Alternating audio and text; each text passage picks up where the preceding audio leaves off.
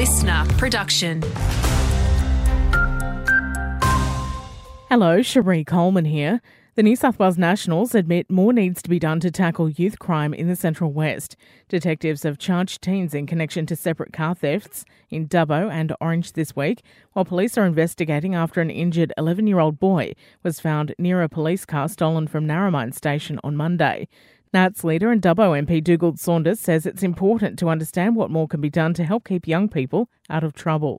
We need to engage with experts first and foremost, um, but we also need the, the justice system to recognise it needs to be aware and it may need to change in some ways. It may need to modernise itself. We've seen home and unit values rise across nearly every market in regional New South Wales over the past month.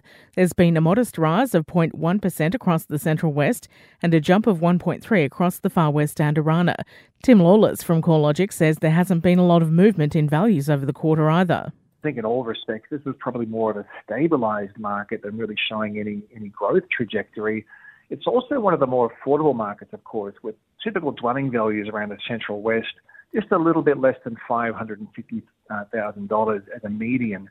27 candidates have put their hand up to contest the New South Wales Aboriginal Land Council elections later this month. Grace Toomey will represent the Central region, which covers Dubbo, as she is the only candidate to nominate, while the Wiradjuri region, which covers Orange all the way down to Albury and Deniliquin, has two candidates, Leanne Hampton and Judy Bell. And some much needed road repairs are playing out in Dubbo from today. Heavy patching is taking place at four locations, including Yarrandale Road, Boundary Road, and Tamworth Street. Expect traffic conditions to be disrupted until works wrap up February 10.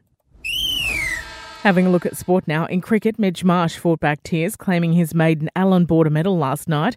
The all rounder, a runaway winner of Cricket Australia's highest individual honour after Ashes success and winning the 50 over World Cup, while Ash Gardner took out the Belinda Clark Award as the standout women's cricketer.